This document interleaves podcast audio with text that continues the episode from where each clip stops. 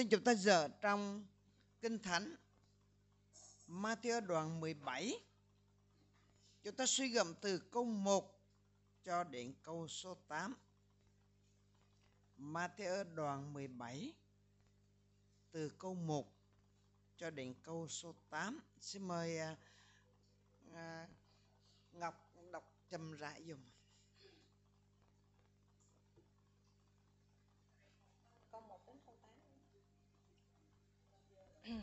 Con xin đọc câu gốc trong Matthew đoạn mười bảy.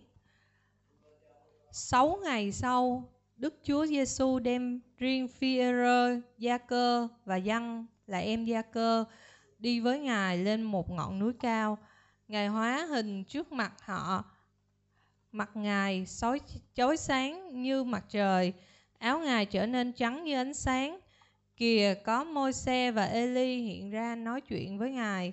Phi-e-rơ thưa với Đức Chúa Giêsu rằng: Lạy Chúa, chúng ta ở đây rất tốt. Nếu Chúa muốn, con sẽ dựng tại đây ba cái trại, một cái cho Chúa, một cái cho Mô-sê và một cái cho Ê-li. Lúc Phi-e-rơ còn đang nói, một có một đám mây sáng rực che phủ họ, và từ trong mây có tiếng phán rằng: Đây là con yêu dấu của ta, đẹp lòng ta hoàn toàn. Hãy nghe lời con ấy. Khi các môn đồ nghe tiếng ấy thì ngã sấp mặt xuống đất, kinh hãi vô cùng. Nhưng Đức Chúa Giêsu đến chạm vào họ và phán: Hãy đứng dậy, đừng sợ. Các môn đồ ngước mắt lên thì không thấy ai khác ngoài một mình Đức Chúa Giêsu. Cảm ơn Chúa. Hôm nay cái chủ đề chúng ta suy gẫm đó là cách huấn luyện, hay là lãnh đạo, hay là chọn lựa của Chúa đối với các sứ đồ. Chúng ta thấy rằng Chúa đã kêu gọi mười hai sứ đồ. Và đến đoạn này thì anh em thấy rằng Chúa đã làm rất nhiều dấu kỳ phép lạ. Chúa đã dạy các môn đồ nhiều bài học đức tin, nhiều sự thử thách. Đến đây theo tôi là cái định vinh quang mà Chúa muốn bày tỏ chính Ngài cho ba sứ đồ thôi. Quý vị thấy không? Tại sao mười hai sứ đồ mà Ngài chọn có ba thôi? Vẫn chọn cả mười hai để cho nó vui lây hết. Đây là cách khôn ngoan của Đức Chúa Trời. Và nên mà thấy đó, Ngài nói là có những người Chúa cho biết ít, có những người Chúa cho biết nhiều. Quý vị thấy không? Ngài bày tỏ đôi lúc mấy chục ngàn người, lúc mười hai môn đồ, lúc bảy mươi môn đồ, mà đến đây có ba môn đồ thôi. Cho nên chúng ta học được cái bài học này, đó là khi Ngài chuẩn bị cho mỗi chúng ta, mỗi người trong chúng ta đều có những chức vụ riêng, có những khải thị riêng, có những huấn luyện riêng, có đặc ân riêng. Thông thường chúng ta hay cao bằng.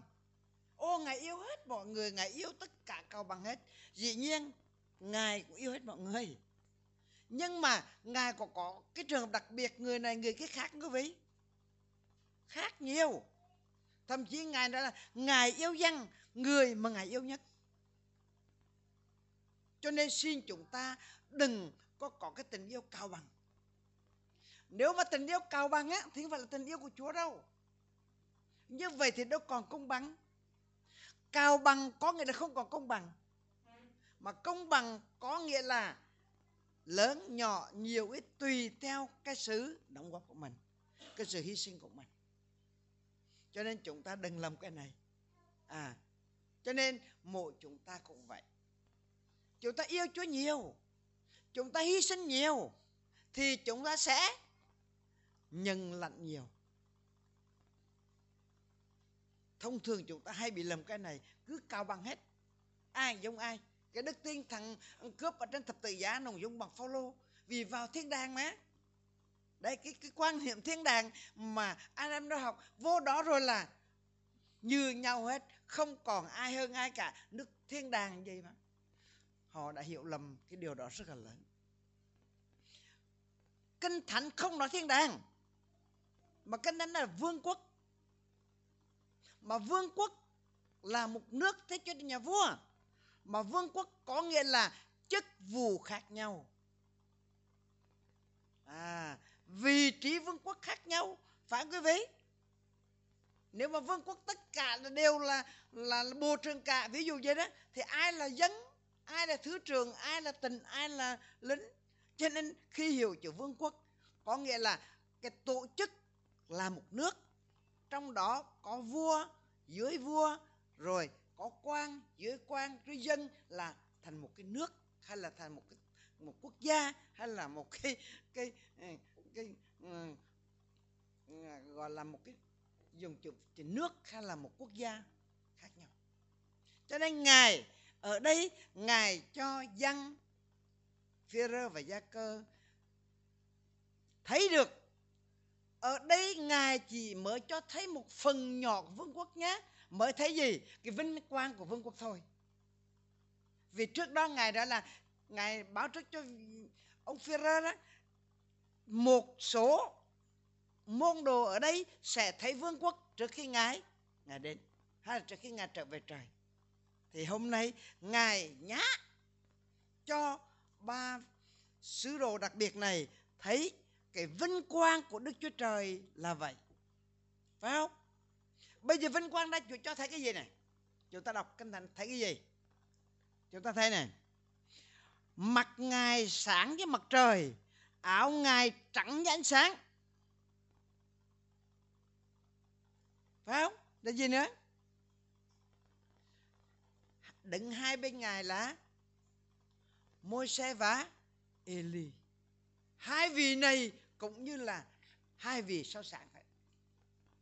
Ngài chỉ mới cho thấy nhiêu đó thôi.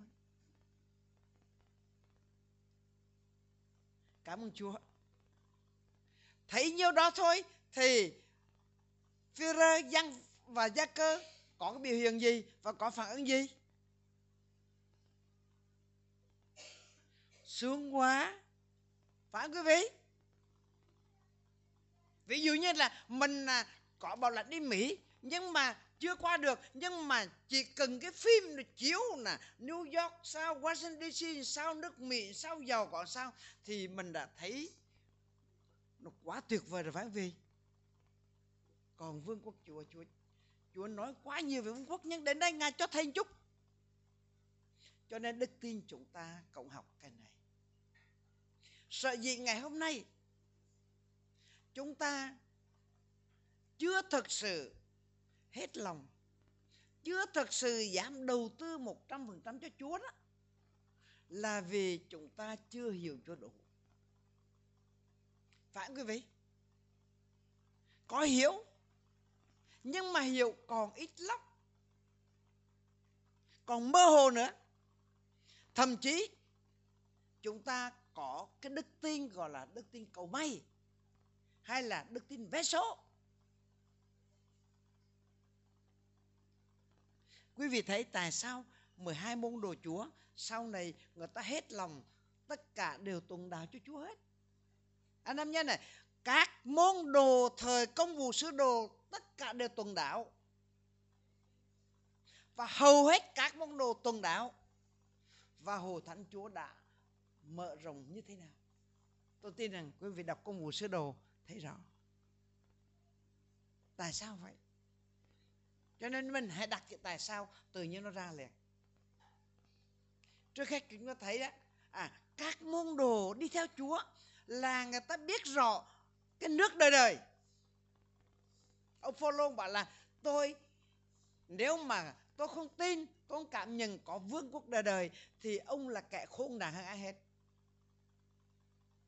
Cho nên khi Phi-e-rơ, Giăng, Gia-cơ đã thấy được điều này, và sau đó họ tuần đạo một cách vui mừng, họ hy sinh cả cuộc đời. Cũng như Phao-lô, ông hy sinh hết vì sao? Ông đã biết rõ vương quốc đời đời nó gấp triệu triệu lần cái mà hiện có, cái mà ông thủ đắc là công dân La Mã, rồi cho ông làm bộ trưởng, cho ông vợ đẹp con thơ, cho ông đầy đủ tất cả. Đấy. Sợ gì? Hồi thánh đầu tiên hay là các sứ đồ, họ dám sống và không phải sống thường mà tần hiến hay hy sinh tất cả cho Chúa, bởi vì họ biết mục đích cuối cùng họ ở đâu và cái nơi đó có gì và họ sẽ hưởng được gì. Phải quý vị? Còn ngày hôm nay, đôi lúc chúng ta tin Chúa cũng lâu rồi, nhưng mà vẫn còn mờ mờ ảo ảo, thậm chí mấy mấy rủi rủi, chưa thật sự biết chắc một trăm phần trăm. Cho nên chúng ta vẫn còn tính toán, tính toán giờ giấc, tính toán tiền bạc, tính toán con cái, tính toán với Chúa quá nhiều. Phải là tính toán quá nhiều. Chỉ cần một chút là bỏ nhóm liền, phải không? Chỉ cần một chút là thay đổi. Cho nên chính cái điều đó mà mỗi chúng ta, gia đình chúng ta, nó chưa hưởng được sự tròn vẹn cái gì tốt nhất của Đức Chúa Trời dành cho chúng ta. Vì sao vậy? Vì Chúa công bằng. Nếu chúng ta sống bầy hầy mà Chúa cho chúng ta đầy dậy, chúng ta dư dật thì Chúa bất công. Phải không quý vị? Chúng ta lúc nào cũng tin Chúa rất công bằng, công bằng tuyệt đối. Có nghĩa là chúng ta gieo bao nhiêu, chúng ta hy sinh bao nhiêu thế sẽ hưởng lại bấy nhiêu. Mà Kinh Thánh là trong đời này, nếu ngươi vì cớ vương quốc ta, vì ta mà từ bỏ mọi sự thì sẽ được bội phần hơn đời này và còn gì, được sự sống đời. Chúa có giấu gì hết. Cho nên qua cái câu chuyện này, mỗi chúng ta cứ suy gẫm, và tôi tin rằng nó chưa muộn. Vì Kinh Thánh cho chúng ta biết rằng đầu nên rốt và rốt sẽ nên đến đầu. Nếu chúng ta nghe và làm theo, như ở đây này này, khi ba môn rồi thấy điều đó thì vui quá, hạnh phúc quá. Bây giờ họ nói rằng lạy Chúa, con theo Ngài, bỏ chài, bỏ lưới, bỏ nhà, bỏ cửa, bỏ vợ, bỏ con theo Ngài, con không có lầm. Vì bây giờ thấy rằng đấy, Chúa đã hóa hình cho thấy Ngài gì, mặt Ngài sáng loà như mặt trời, áo Ngài trắng như ánh sáng, như tuyết.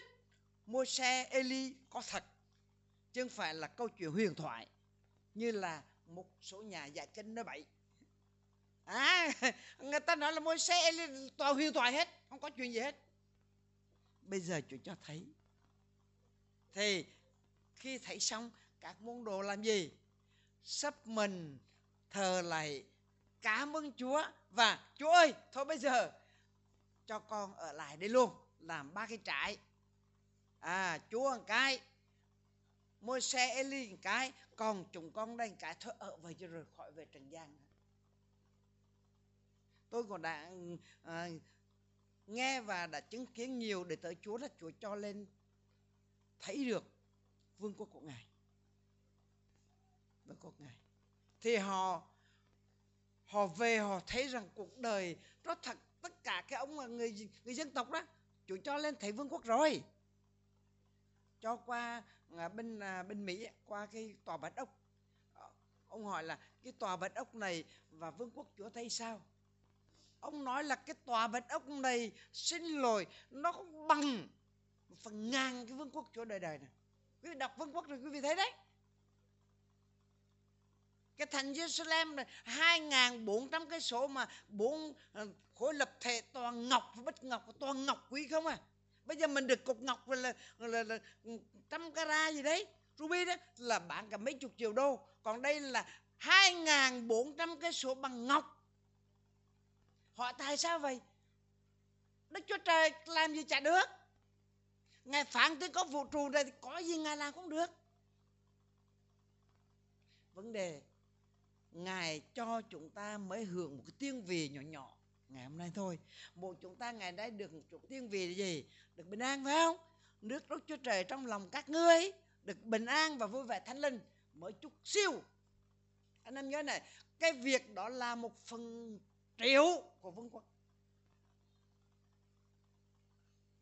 chúng ta học điều này rồi thì chúng ta mới dám hy sinh.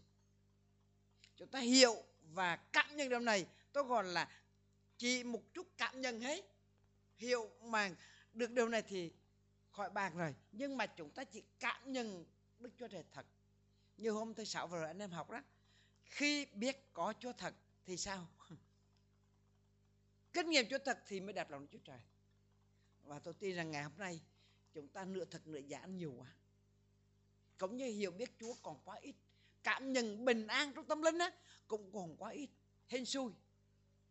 Còn nếu mỗi chúng ta kinh nghiệm bình an của Chúa, thật sự bình an này là bình an trong bão táp đó. Chẳng bình an khi được tiền được bạc bình an đâu. Cái bình an đó kinh thành là thế gian ban cho thì nhẹ lắm. À, thế gian ban cho tiền vui, được đi à, được đi du lịch vui, được có một chút tiền vui, được có người yêu vui, đồ được đại học vui, à có một chiếc xe hơi vui. Cái bình an đó dễ chậm quá. Kinh thánh là thế gian ban cho, đúng có. Nhưng mà cái bình an của Chúa là đi lên thập tự giá vẫn cảm ơn Chúa. Bình an như kiểu ông, quý vị nhớ đó, ông Phao-lô ấy năm lần bị đánh đòn, một lần thiếu roi đi bốn chục. Bình an ấy, mà quý vị thấy ông vẫn cảm ơn Chúa. Ông ông quý vị ông Gia-cơ bị ném đá, ông vẫn ngượng bình an cảm ơn Chúa, ngài chúc phước cho họ. À, Ê tiên rồi Gia-cơ bị chặt đầu, họ vẫn bình an, họ vui thỏa. Cái bình an đó mới gọi là bình an của Chúa. Bởi vì sao? Tất cả những người đó đều thấy cái vinh hiển này, đều thấy vinh quang này, đều thấy vương quốc của Đức Chúa Trời rồi. Cho nên qua câu chuyện này, qua bài học này, mỗi chúng ta xin Chúa cho chúng ta hãy suy gẫm cái này. Thầy thiếu cơm chút, thiếu áo chút, đi ở nhà đờ chút, nhà thuê chút, nó vẫn không là cái gì cả. Và những người giàu sang, nhà cửa đầy đủ như vợ chồng tôi, thì chúng ta phải nhớ rằng chúng ta đang là quản gia của Đức Chúa Trời. Chúng ta phải làm thế nào biến những cái đó là ta lân, làm lợi cho Đức Chúa Trời. Cái đó là câu hỏi hay là, hay là mạng lệnh, hay là cái trách nhiệm của mỗi chúng ta đối với Chúa. Còn nếu chúng ta có tư, tư duy Chúa cho để hưởng, cứ thỏa mãn mà hưởng, sống sướng mà hưởng, hưởng từng hưởng, tranh thủ mà hưởng, thì cái ngày gặp Chúa thì Chúa vẫn đối xử như điều mình đang muốn hưởng. Ở đây Kinh Thánh đó này, sau cái đó Chúa mà là: này là con yêu dấu ta, đẹp lòng ta mọi đàng. Và các môn đồ thì sao? Bây giờ vâng phục Chúa. Phải không?